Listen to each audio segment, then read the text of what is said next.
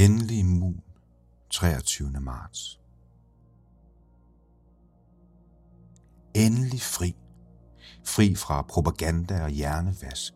Regeringens virus på min hjerne. Jeg så pressemødet og hyggede mig imens, spiste chips og surfede på min iPad. Det betyder ikke noget for mig længere. De kan sætte os i karantæne i overvis. Jeg hygger mig. På den anden side vil alt være ændret. Det bliver da spændende. Lykke til. Bush var den mest populære præsident efter tårnene. Hun ikke Mette bliver den mest populære efter virusen. Indsatsen er forlænget. Mange mister deres job. Få dør. Halleluja. Pas godt på hinanden.